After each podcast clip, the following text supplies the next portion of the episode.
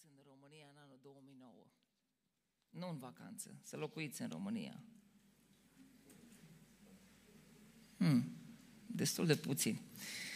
Dar și dacă n-ați fost, am văzut că aveți uh, antene cu Digi și sunteți în temă cu ce se întâmplă în România, mai mult sau mai puțin. Spuneam la cineva când am fost la Madrid, la uh, neamurile noastre de la Madrid, îmi dau seama unde stau români după antenele de la balcoane. Uh, în 2009 au fost alegeri prezidențiale în România și bătălia s-a dus între doi oameni Traian Băsescu și Joana, dacă vă aduceți aminte. A fost noaptea în care, și probabil că acum o să ziceți, a, da, da, da, da, da, știu, noaptea în care um, candidatul Partidului Social-Democrat s-a culcat învingător și s-a trezit învins. Vă aduceți aminte cum a sărbătorit faptul că au câștigat alegerile și a doua zi dimineața și-a dat seama că totul s-a răsturnat și de fapt a fost un învins că celălalt a câștigat. La fel s-a întâmplat și în grădina Ghețiman, dragilor. În urmă cu 2000 de ani, diavolul a început să zâmbească, dar în dimineața primei zile din săptămână, zâmbetul i-a fost șters de pe față. S-a culcat crezând că e vângător și s-a trezit învins. A crezut că l-a biruit pe Iisus Hristos la calvar, pironându-l pe cruce. A crezut că totul s-a încheiat, că acum a câștigat, că a putut să-l biruie pe Fiul lui Dumnezeu și fără să-și dea seama că de fapt asta a fost finalul. A fost uh, lovitura în piron, a fost lovitura direct în creștetul capului al lui Satan. Vale. A fost exact lovitura în creștetul capului lui Satan. De 2000 de ani încoace, de câte ori noi sărbătorim învierea, efectiv îi învârtim cuțitul în rană lui Satan și amintim că ceasul lui ticăie și că doar încă puțină vreme și lucrurile se vor sfârși pentru el și va fi legat pentru totdeauna și el știe asta. Și nu-i place. Sărbătoarea învierii este sărbătoarea pe care diavolul o urăște cel mai mult, de aceea oamenii ar trebui să o sărbătorească cu cel mai mult entuziasm.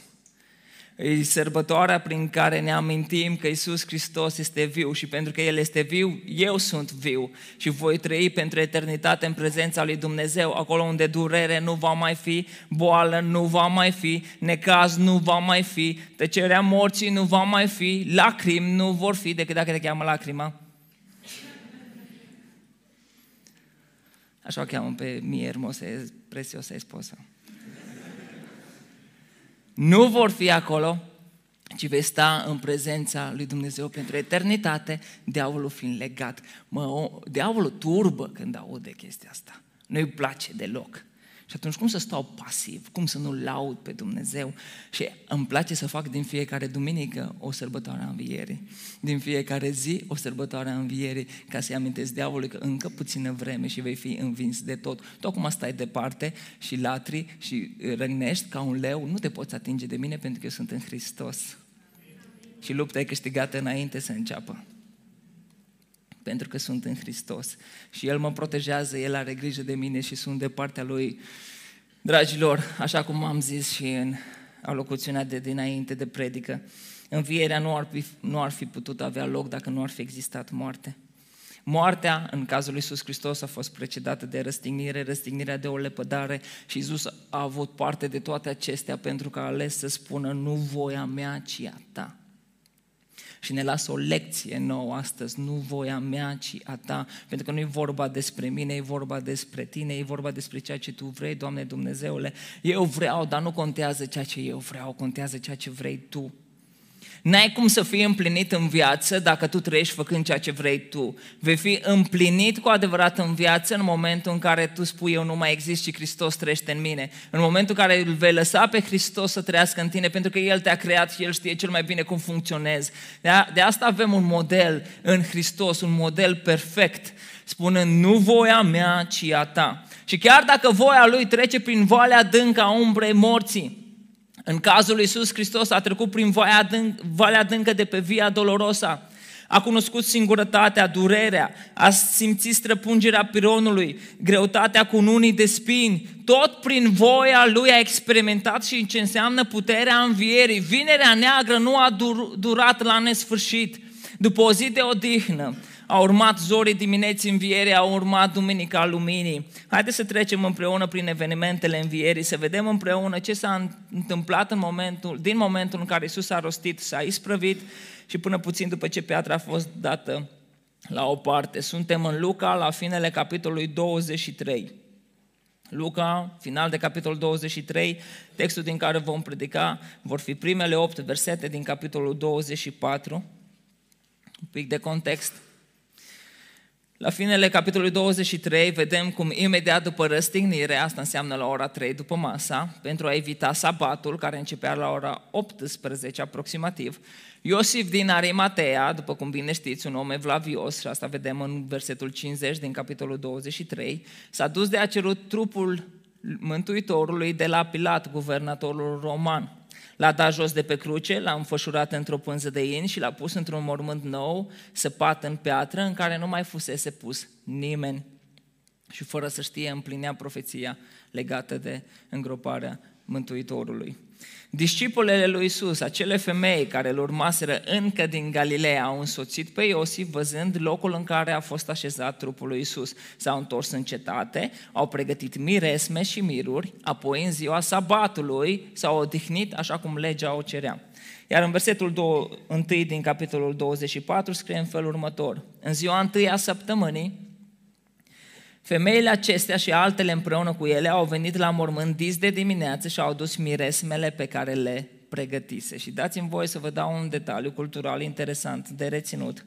Egiptenii aveau obiceiul de a îmbălsăma trupurile celor morți, însă evreii nu aveau acest obicei. Tot ceea ce făceau ca ritual de îngropare evrei erau să parfumeze pânzele în care urma să fie înfășurat cel care i pus în mormânt. Dar nu îmbălsămau. Conform evangeliștilor Marcu și Ioan, trupul lui Iisus nu a fost înfășurat în pânză parfumată de către ucenici, ci a fost înfășurat în pânză parfumată de către Iosif, proprietarul mormântului în care Iisus a fost așezat, și de către Nicodim, un membru al Sanhedrinului, Curtea Supremă de Judecată din Israel și Parlamentul Israelului, Nicodim fiind persoana Uh, cu care Mântuitorul a avut celebru, celebra discuție din, notată în Ioan, capitolul 3, de unde noi avem versetul Ioan 3 cu 16, fiindcă, și îl spunem cu toții, atât de mult a iubit Dumnezeu lumea, că a dat pe singurul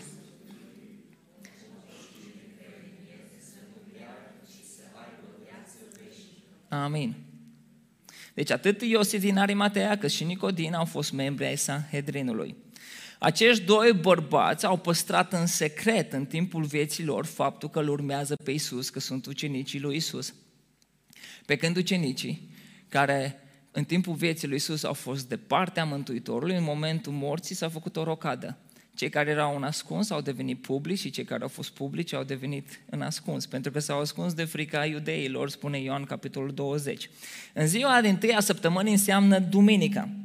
Ziua de sabat se sfârșește sâmbătă seara, aproximativ la ora 18. Conform primului verset din Marcu 16, știm că femeile au finalizat cumpărăturile și au pregătit miresmele pentru îmbălsămare abia în primele ore ale zilei întâi a săptămânii, adică cum am zice noi, sâmbătă seara.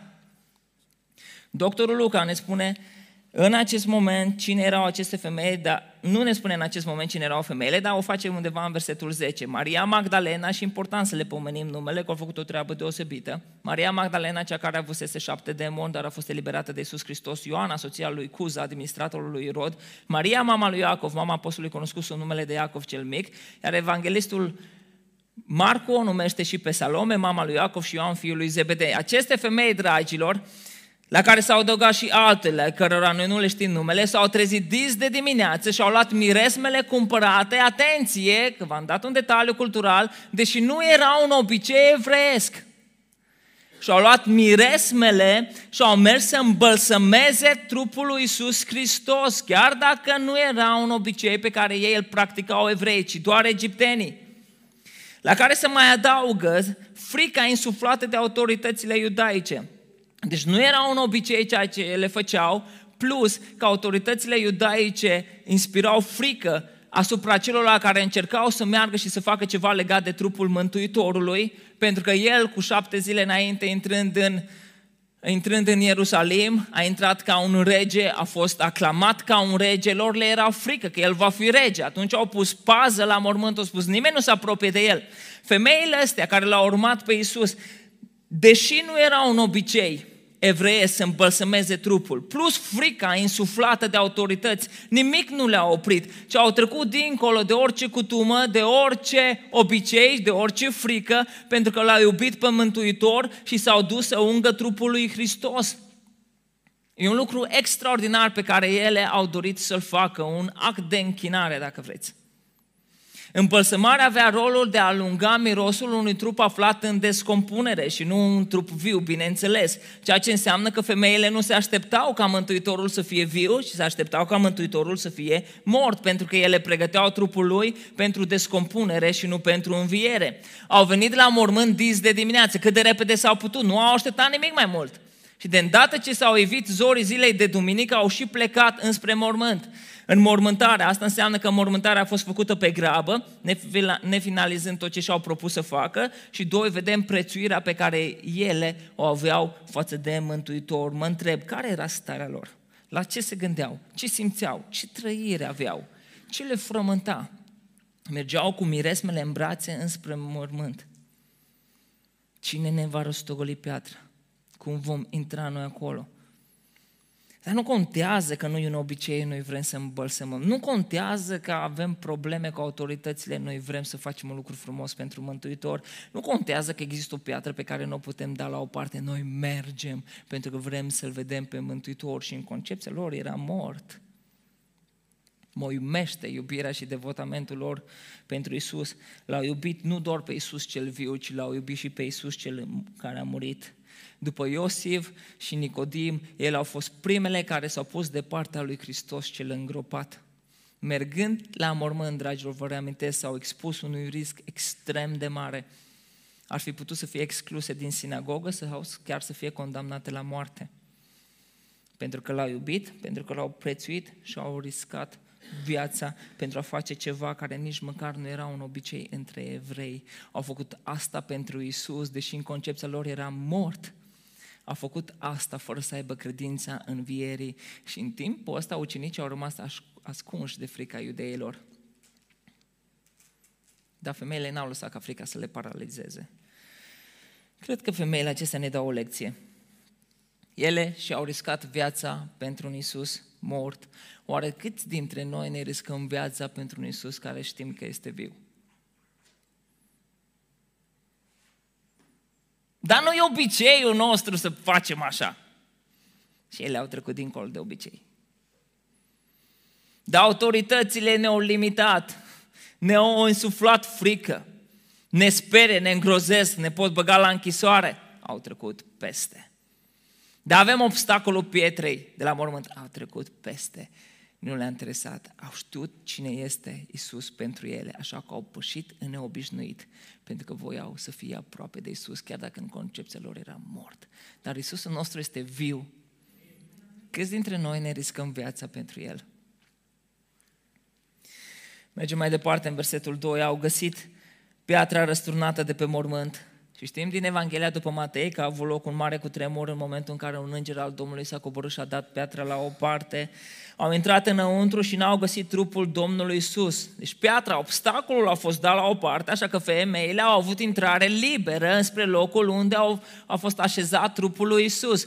Piatra nu a fost dată la o parte, dragilor, doar pentru ca femeile să aibă acces, ci oricine să poată intra. John MacArthur spunea, piatra fusese prăvălită acest lucru s-a întâmplat nu pentru a lăsa pe Isus să iasă, ci pentru a lăsa pe martor să intre. Nu pentru a lăsa pe Isus să iasă, ci a lăsa pe martor să intre. Dragilor, trupul lui Isus, trupul în care Isus a înviat, nu era un trup supus limitărilor fizice ca al nostru.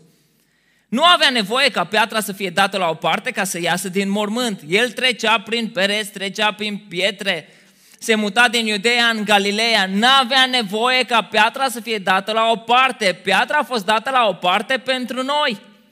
N-a fost un obstacol pentru Isus cel înviat.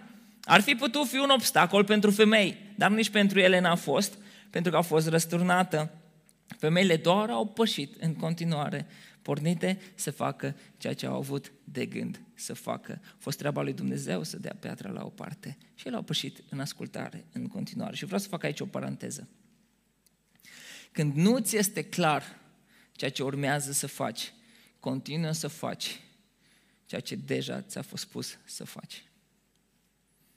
Când nu ți este clar ceea ce urmează să faci, continuă să faci ceea ce ți-a fost spus deja să faci. Rămâi să faci ceea ce Dumnezeu ți-a vorbit ultima dată că ai de făcut până primești noi indicații. Nu te grăbi, dragul meu, draga mea, să dai reconfigurare traseu dacă nu ai primit date noi. Continuă să faci ceea ce făceai până Dumnezeu te va redirecționa. Și închid paranteza.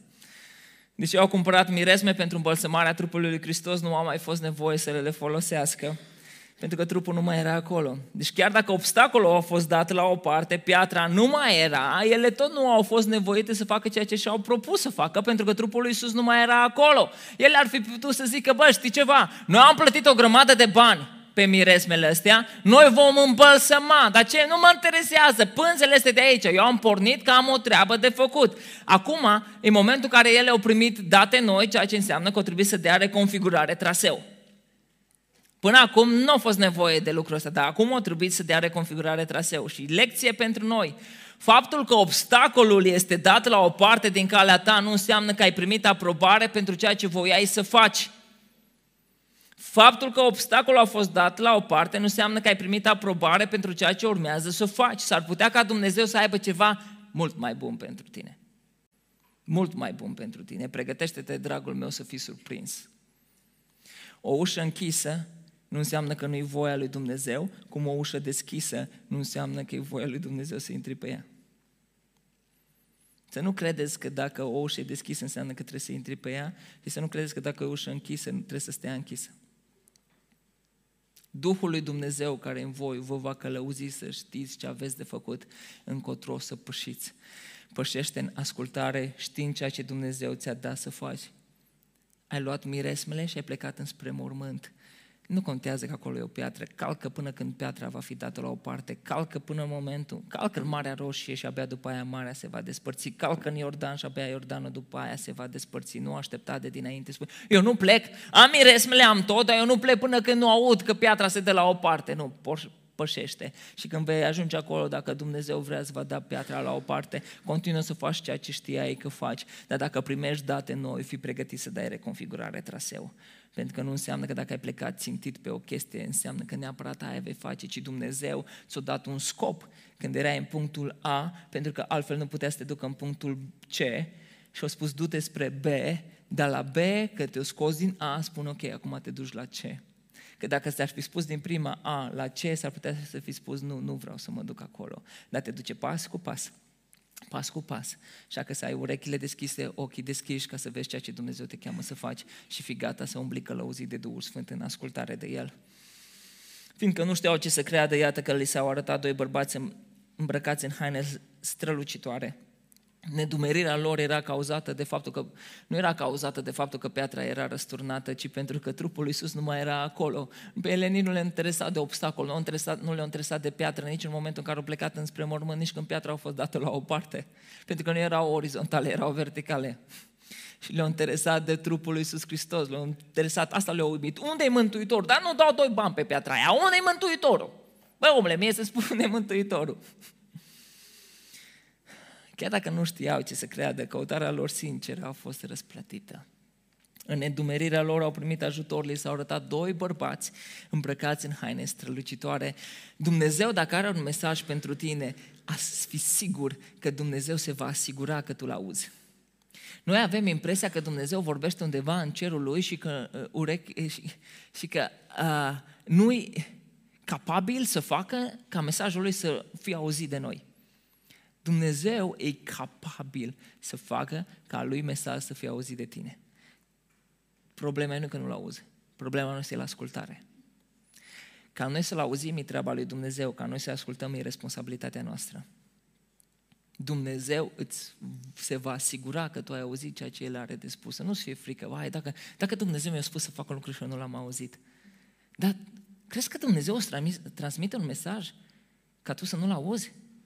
Și după aia spune, dar eu ți-am zis, eu nu te-am auzit. Nu mai auzit, nu mai ascultat. E diferit.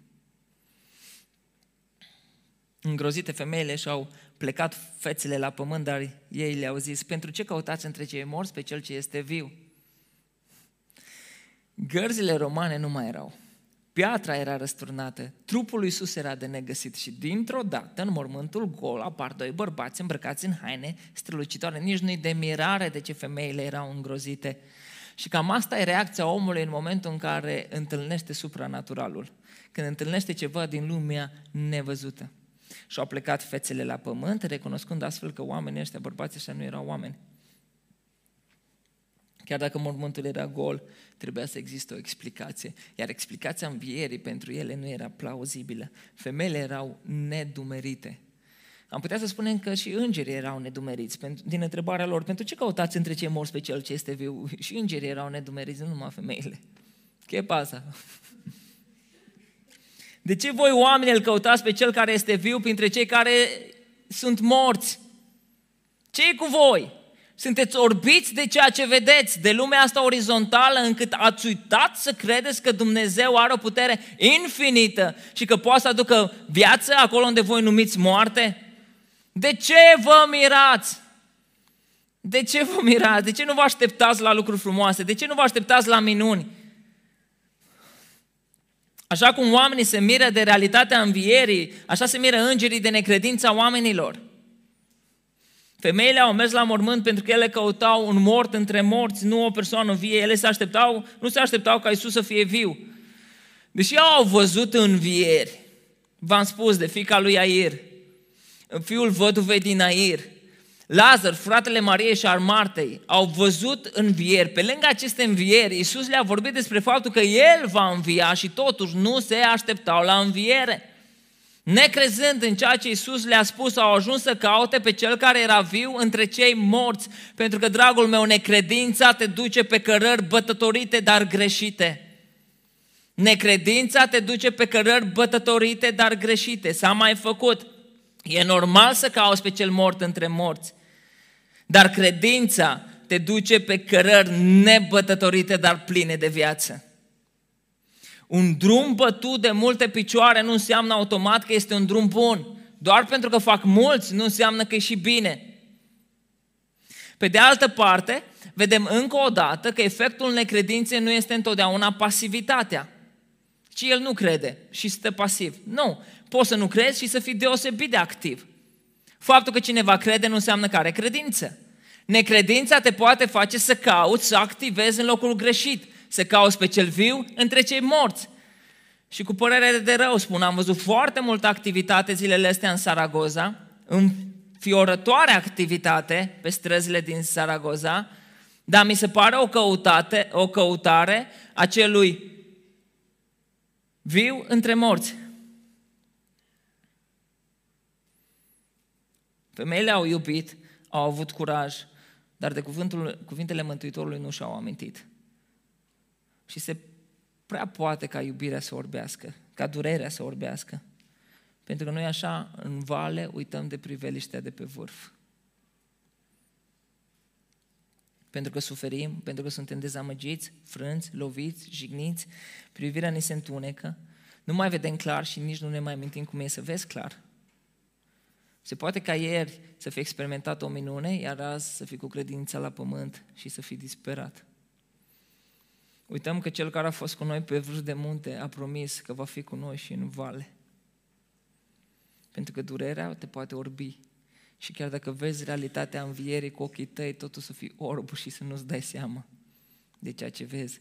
Minune au început să se întâmple în viața ta și totuși tu nu o vezi pentru că ești acoperit de durere. Pentru că durerea te face orb. Și uiți că cel care ți-a purtat de grijă pe vârf de munte e cu tine și ți-a promis că nu te va părăsi niciodată. În cea mai adâncă vale, El este cu tine, nu te lasă. Te ține de mână, te ține la piept, te ține în brațe. Și știți povestea, când cineva se spune că se plimba cu Dumnezeu pe plajă și se uită înapoi și vede două urme de pași și la un moment dat vede doar o urmă de pași și spune, Doamne, de ce m-ai lăsat când mi-a fost mai greu? Doar o urmă de pași mai lăsat singur. Și Dumnezeu spune, nu, în momentul ăla nu te-am lăsat singur, te-am cărat în brațe. Pentru că în momentul în care tu ți greu și ești în vale, Dumnezeu e cu tine. Același Dumnezeu care ți-a purtat de grijă pe vârf de munte e cu tine și în vale. Și mai bine cu Dumnezeu pe o mare învolburată decât singur pe un țăr măsorit.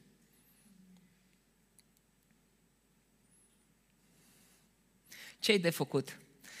Ce-ai de făcut ca în momentele în care trecem prin vale să nu uităm cine este El? Ce ai de făcut? Mie îmi place să spun că e foarte important să ridicăm pietre de aducere aminte. Să ridicăm pietre de aducere aminte și vedem exemplul ăsta că Dumnezeu l-a dat evreilor și a spus ridicați pietre de aducere aminte pentru că sunteți uituci. Pentru că uitați mâna mea puternică. Uitați că v-am purtat de grijă. Uitați că v-am dat mană, uitați că v-am dat prepelițe, uitați că v-am dat apă dulce, uitați că am despărțit Marea Roșie două, uitați că ați trecut Iordanul pe uscat, uitați că n-ați avut un local în care să vă strângeți și v-am dat un local frumos în care să vă strângeți, uitați că ați fost o mână de oameni și v-am înmulțit, uitați că am pus daruri și abilități în voi, uitați, uitați că sunteți uituci, ridicați pietre de aducere aminte în deznădejdea noastră, când necredința ne încearcă să privim înspre ele și să facem loc credinței să crească. Și da, mă, piatra asta mi-aduce aminte de felul în care Dumnezeu mi-a purtat de grijă. Am fost în Israel în urmă cu patru ani de zile aproape și am fost în pustie, acolo unde evreii au călătorit 40 de ani. Și în pustia aia am vrut să-mi iau o piatră și mi-am luat două. Una mi-am pus-o pe birou acasă și una mi-am pus-o, cele acolo din dreapta, una mi-am pus-o pe birou acasă și una pe birou la biserică, ca să-mi amintească în permanență de ceea ce Dumnezeu a făcut. Să-mi amintească, eu nu am mană ca să mi-o pun, nu am prepelițe ca să me le pun deoparte. Nu, nu am toate lucrurile care el a experimentat. Nu am păpucii aia care nu s-au învechit pentru 40 de ani. Nu am hainele alea care nu s-au rupt. Dar petrele astea mi-aduc aminte că Dumnezeu este un Dumnezeu care nu lipsește niciodată în nevoi le-a purtat de grijă lor atunci și acolo, îmi poartă și mie acum și aici de grijă. Așa că o am ca să-mi amintesc că Dumnezeu din vale și Dumnezeu din pustie este Dumnezeul de pe vârf de munte, este acela, așa că vă îndemn, dragilor, haideți să punem în scris să notăm ceea ce Hristos a făcut pentru noi, să descriem în cuvinte ceea ce trăim în prezența Tatălui, să le punem pe hârtie sau să avem lucruri care să ne amintească mereu de ceea ce am experimentat, pentru că suntem uituci. Într-un fel sau altul, să săpăm în piatră felul minunat în care El ne-a purtat de grijă, să, le scriem pe nisip, să nu le scriem pe nisip, să le scriem în piatră, să le săpăm în piatră, să fie mereu sub ochii noștri, să vedem mereu promisiunile Lui și nu doar noi să le știm, ci și copiii noștri, dragilor, să le știe. Și din ceea ce a fost cândva un obstacol, să facem o piatră de aducere aminte, să facem din piatra de la mormânt o piatră de aducere aminte. Pentru că nu mai e un obstacol, ci dată la o parte ca să-mi amintească că Isus Hristos este viu. Nu pentru Isus Hristos a fost dată la o parte, ci pentru mine a fost dată la o parte. Ceea ce era cândva un obstacol de netrecut, să fie o mărturie a credincioșiei lui Dumnezeu, atât pentru noi cât și pentru generațiile care vor veni după noi. Și când copiii tăi te vor întreba ce înseamnă asta, tată, să le spui, Dumnezeu mi-a purtat de grijă.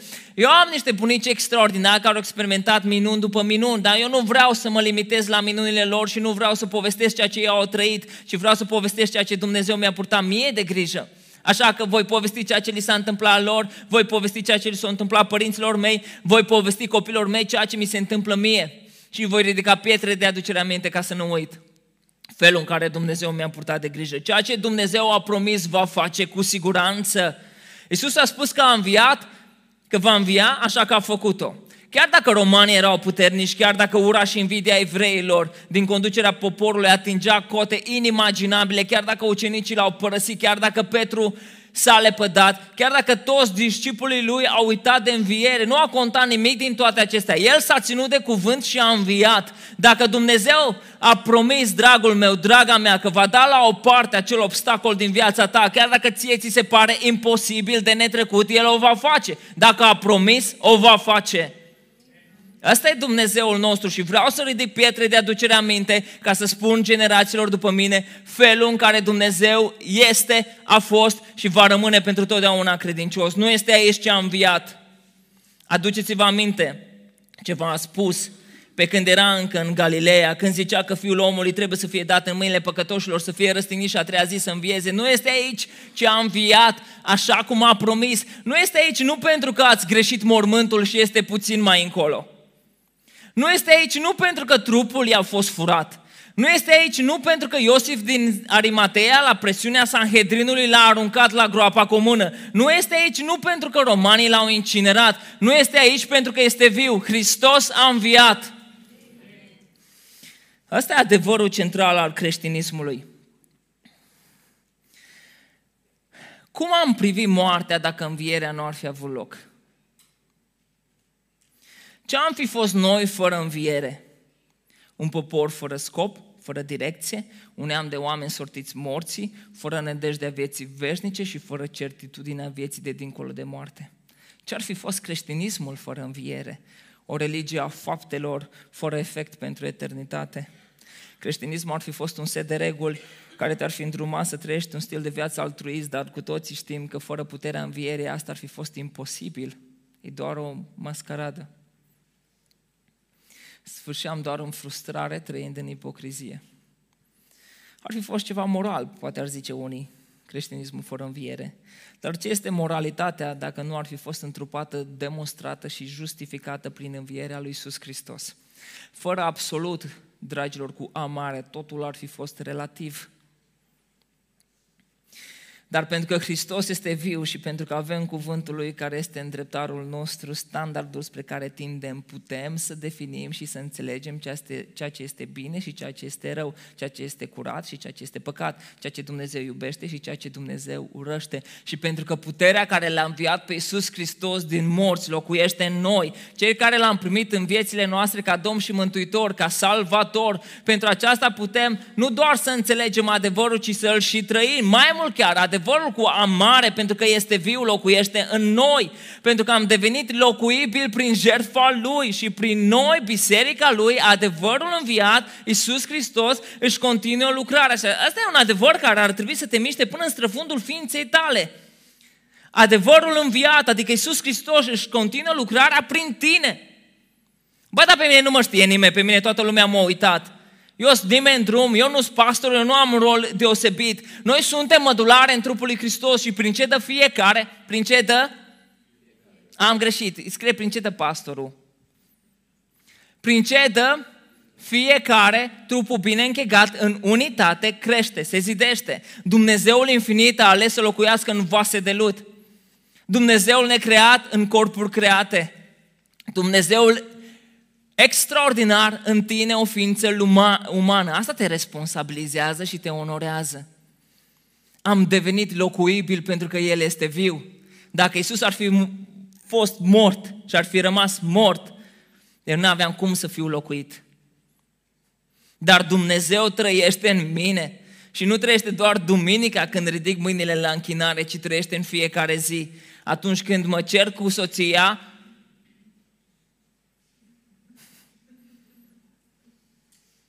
Atunci când mă supăr pe X, pe Y,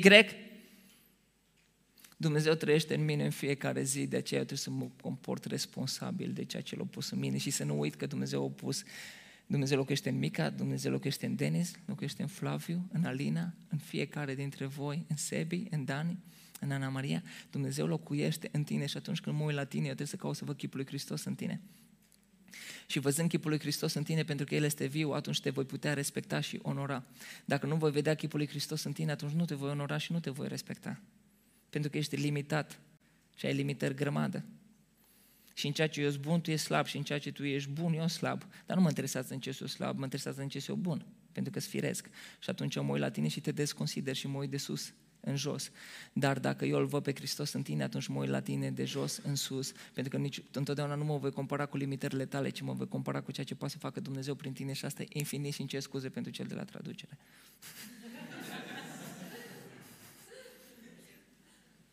Lo siento mucho. Dumnezeu locuiește în noi, am devenit locuibili, oameni buni.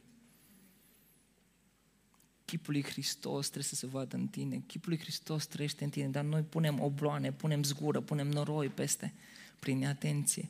tot ce trebuie să facem e să ne dăm la o parte și să lăsăm pe El să strălucească prin noi. Asta e onoarea care ne face El. Și când lumea se uită la tine să spună, îl văd pe Hristos în tine, nu există compliment mai frumos de atât. Adică să spună, îl văd pe Hristos strălucind în tine. Și pe măsură ce anii trec, chipul lui Hristos e tot mai bine conturat în tine. Fabulos, fabulos. Eu sunt parte din trupul lui Hristos. Și asta înseamnă că El poate, El vrea și trebuie să lucreze în mine. Fără înviere am fi fost morți în păcatele noastre. Sau în cel mai bun caz am fi fost niște jertfitori de animale, căutând ca sângele animalelor să ne aducă iertare. Dar ce bine că mielul lui Dumnezeu care a venit să ridice păcatul omenirii a ridicat și păcatul meu și păcatul nostru prin sângele curs la calvar și prin învierea lui ne-a înviat și pe noi la o viață nouă. Iar cât despre moarte, fără învierea lui, aceasta ar fi fost privită ca, o, ca un capă de linie și nu ca o stație intermediară în călătoria noastră. Dar pentru că El este viu, voi trece prin moarte și nu voi fi blocat în moarte. E o mare diferență. Eu voi continua să trăiesc, doar mă voi dezbrăca de haina asta tuprească. Eu nu voi muri niciodată pentru că trăiesc în Cel care este veșnic, viu. Cum să nu fiu bucuros? Cum să nu fiu entuziasmat? Cum să nu mă bucur de ceea ce El a făcut pentru mine? Fără înviere nu am fi avut nădejdea învierii, nici a noastră, nici a celor dragi nouă. Dar pentru că noi credem că Isus a murit și a înviat, credem că Dumnezeu va aduce înapoi împreună cu Isus pe cei ce au adormit, adică au murit în El și asta e o încurajare pentru tine, fi încurajată, dragă biserică.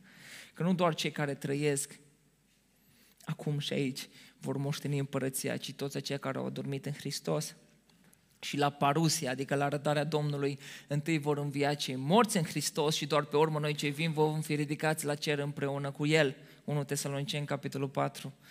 Pentru că știm și credem toate aceste lucruri, avem nădejde, speranță, mânghierea sufletelor și bucuria revedere cu iubitul nostru Isus Hristos. Nu este aici ce a înviat. Aduceți-vă aminte ce v-a spus pe când era încă în Galileea, când zicea că Fiul omului trebuie să fie dat în mâinile păcătoșilor, să fie răstignit și a treia zi să învieze.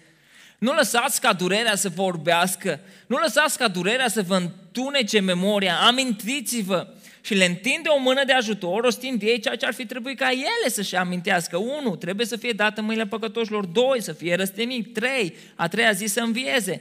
Aceste lucruri au fost rostite de Isus înainte de a se împlini, pe când era în Galileea. Iar în Iudeea, doar cu câteva zile în urmă, s-au împlinit în detaliu.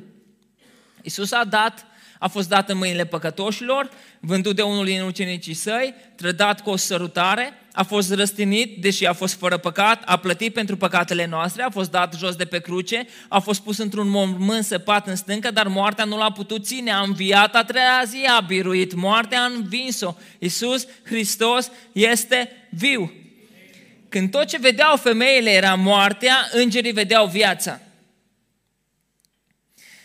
au avut nevoie doar de o mică reîmprospătare de memorie și ele și-au adus aminte de cuvintele lui Isus, ne spune versetul 8.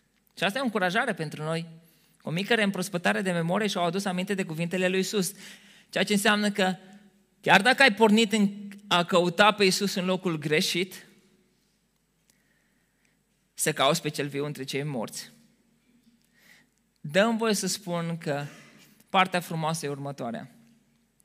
Isus se lasă găsit de cei care îl caută cu sinceritate, chiar dacă tu îl cauți în locul greșit. El știe că tu nu ești în stare să-l găsești. Și se lasă găsit dacă tu ești sincer. Să nu-ți fie frică și să ne asculți minciuna diavolului care spune că tu nu o să te întâlnești cu el niciodată. Dacă tu îl vrei, el se lasă găsit. Poți începe în necredință și să sfârșești crezând chiar dacă tu îl cauți în locul greșit. Și să vă dau un exemplu. Lee Strobel, un, jurnal, un jurnalist american, este unul dintre persoanele care a căutat, ateu fiind, să demonstreze că Isus Hristos nu a înviat din morți. A sfârșit căutarea lui concluzionând că Isus Hristos este Fiul lui Dumnezeu, crucificat, omorât, dar înviat. A scris cartea Pledoarie pentru Hristos. A căutat pe cei morți pe, între cei morți pe Iisus crezând că este mort. Dar Iisus Hristos, Iesua, Dumnezeu adevărat, viu fiind, i-a ieșit în întâmpinarea lui Lee Strobel. Și asta e o încurajare și pentru tine și pentru mine, chiar dacă îl cauți în locul greșit, dacă tu îl cauți cu sinceritate, Dumnezeu se lasă găsit.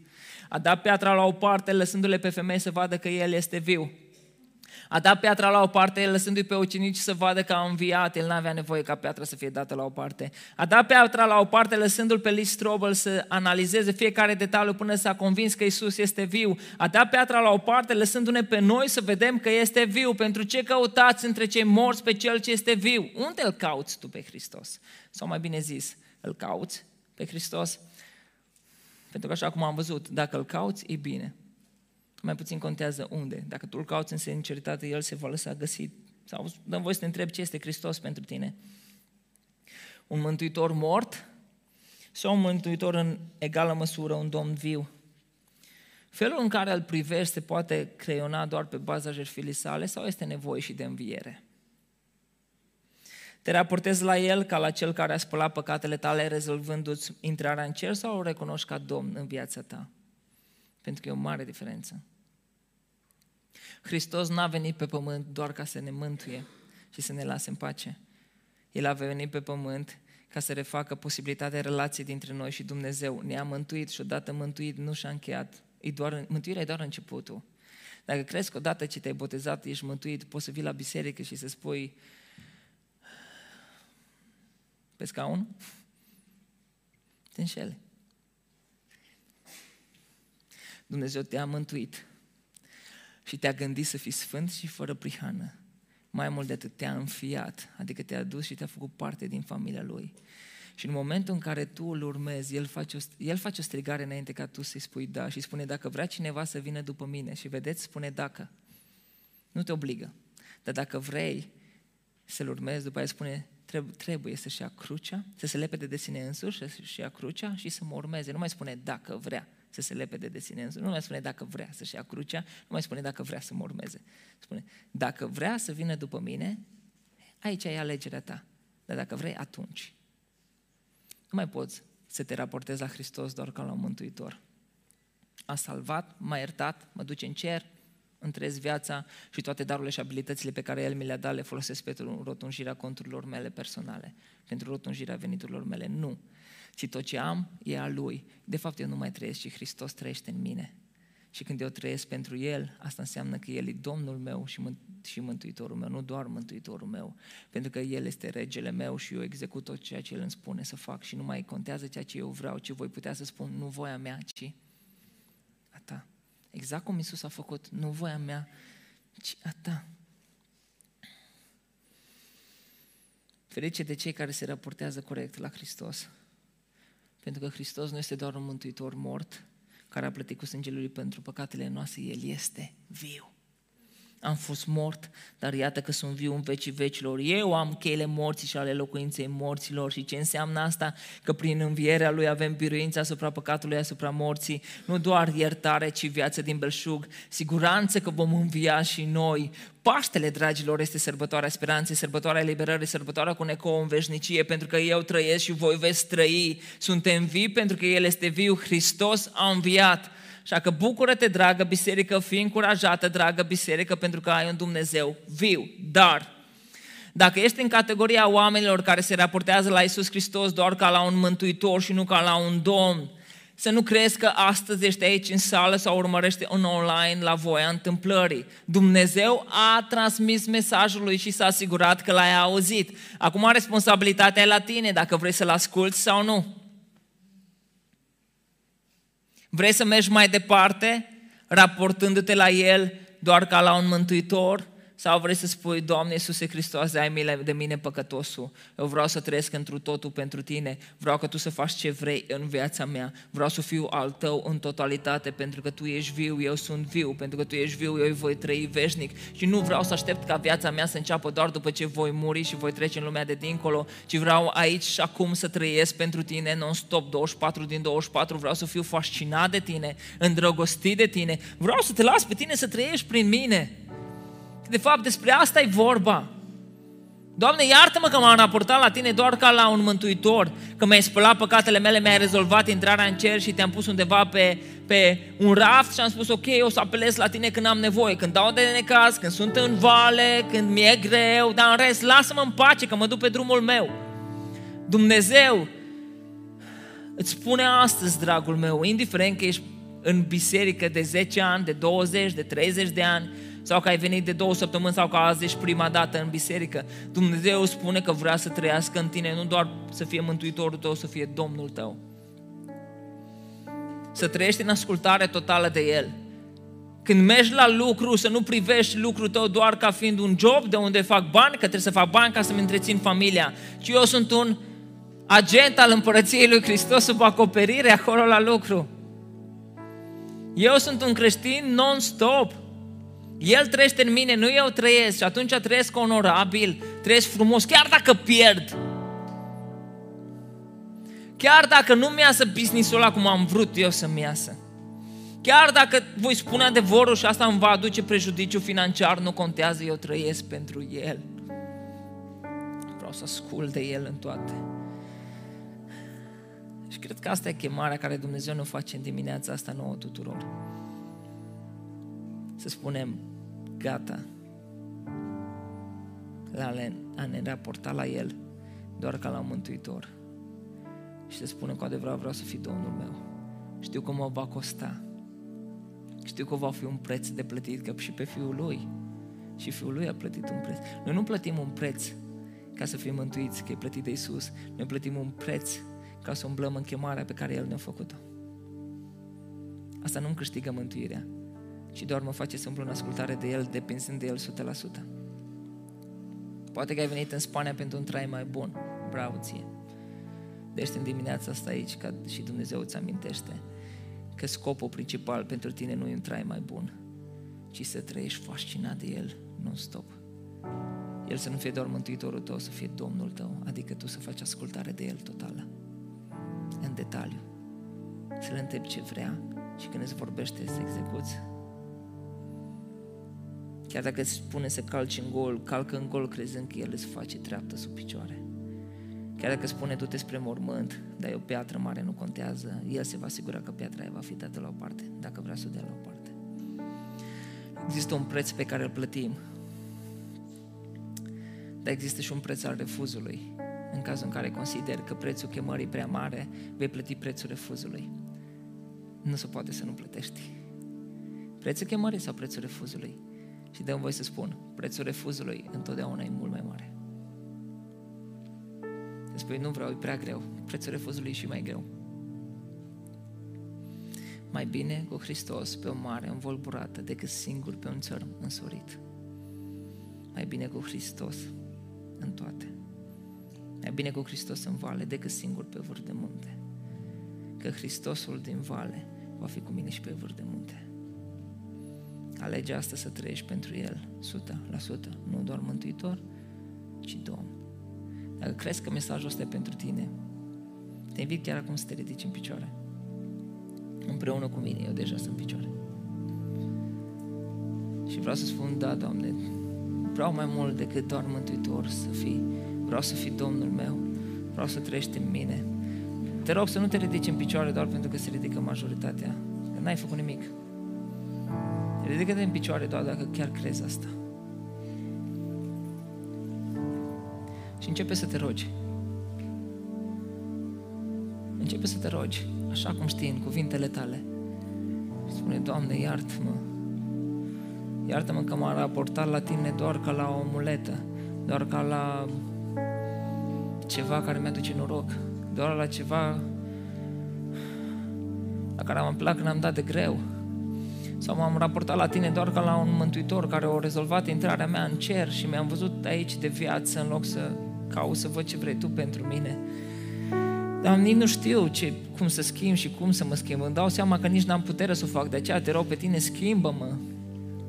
Transformă-mă fă în asemănare cu tine chipul tău Hristoase cel viu, să se vadă tot mai clar în mine, pentru că nu mai trăiesc eu, ci tu trăiești în mine, pentru că tu ești viu.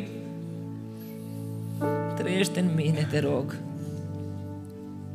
Fii Domnul meu. Vreau să fac ascultare de Tine. În toate detaliile să ascult de ceea ce Tu vrei. Nu doar să aud, să ascult. Să nu fie frică de prețul care l-am de plătit. Pentru că Tu ai plătit pentru mine cu viața Ta. Te iubesc. Vino în viața mea, transformă-mă, înnoiește-mă și ajută-mă să trăiesc cu mentalitatea asta cerească, în permanență să caut să fac voia Ta, nu voia mea. Facă-se nu voia Ta în viața mea, ci voia Ta. Chiar dacă e o rugăciune periculoasă și chiar dacă mi groază de ceea ce urmează, știu că dacă sunt cu Tine mi-e bine și în voia Ta e cel mai bine. Aleg să beau paharul care mi-l pui în față decât să-mi văd de drumul meu. Te aleg pe tine. Mă pocăiesc, iartă-mă. Umple-mă și folosește-mă pentru gloria numelui Tău, Apa. Că Tu ești extraordinar. Și Tu ești viu.